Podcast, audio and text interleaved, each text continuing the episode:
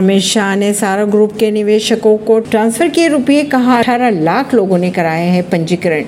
केंद्रीय गृह मंत्री अमित शाह ने शुक्रवार को सारा रिफंड पोर्टल के जरिए Sahara group of cooperative society के एक सौ बारह निवेशकों के खाते में पहली किश्त के दस दस हजार रूपए ट्रांसफर किए। उन्होंने कहा कि अब तक अठारह लोग पोर्टल पर रजिस्ट्रेशन करा चुके।